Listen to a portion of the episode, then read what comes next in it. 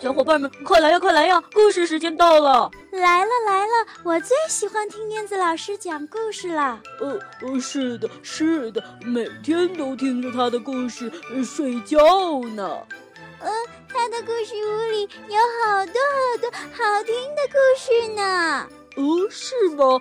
我也想去，我也想去。好呀，我们一起念出魔法咒语，走进燕子老师的绘本故事屋吧。巴拉巴拉神奇故事屋，哟吼！嗨，亲爱的小朋友，欢迎收听燕子老师讲故事。你们还记得那头胖乎乎的可爱的小猪波波飞吗？燕子老师听说，有的小朋友特别喜欢听《快乐小猪波波飞》系列，所以今天呀，要特别的为小朋友带来《快乐小猪波波飞》系列的猪刨胜狗刨。哎，猪刨狗刨是什么意思呢？让我们一起走进今天的绘本故事屋吧！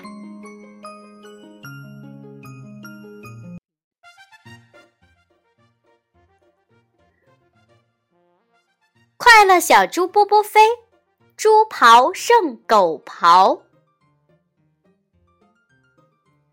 小猪波波飞和小黄狗来到森林小河边儿，准备比赛游泳。小黄狗活动活动手脚，又晃晃脑袋，骄傲地说：“要说游泳嘛？我们小狗天生就会狗刨，就是四脚打水的自由泳，最棒的姿势。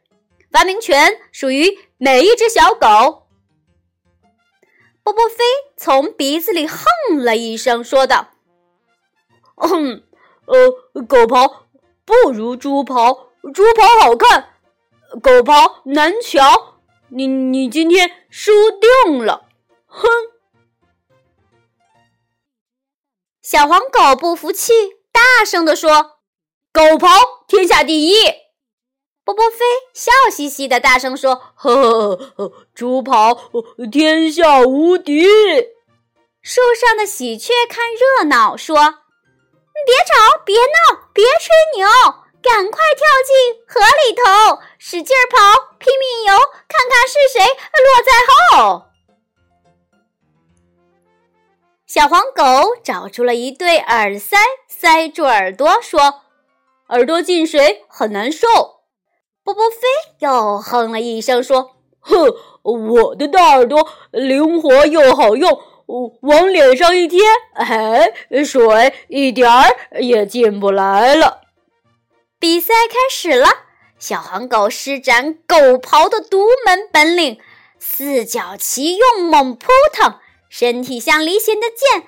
哇哦，果然身手不凡，一狗当先呀！波波飞呢，他也不示弱，用大耳朵挡住河水，四脚用力，小尾巴啪啪啪啪的哦击打着水。一点儿也不比小黄狗慢呢。哎，突然，一只小乌龟慢条斯理地拦住波波飞，说：“呃，你好，你是那只著名的小猪吗？”哎，波波飞睁开眼睛，又撑开耳朵，点点头说。哦，我我应该挺有名，哦，至少有哦一百呃八十个小猪粉丝。小乌龟问：“粉丝是什么？像水草吗？”哦哦哦，不是不是。波波飞摆摆耳朵，觉得跟小乌龟说话挺吃力的。这么一来。不要紧，一股水猛然的就冲进了他耳朵眼里。哦，这一下子啊，嗯，波波飞什么也听不清了。波波飞再探头一瞧，哦，不好不好，小黄狗已经把它落下了好一截儿了。于是啊，它使出了全身力气，开始冲刺。哦呦，看它手脚并用，尾巴也使劲儿的在摇啊摆呀打呀。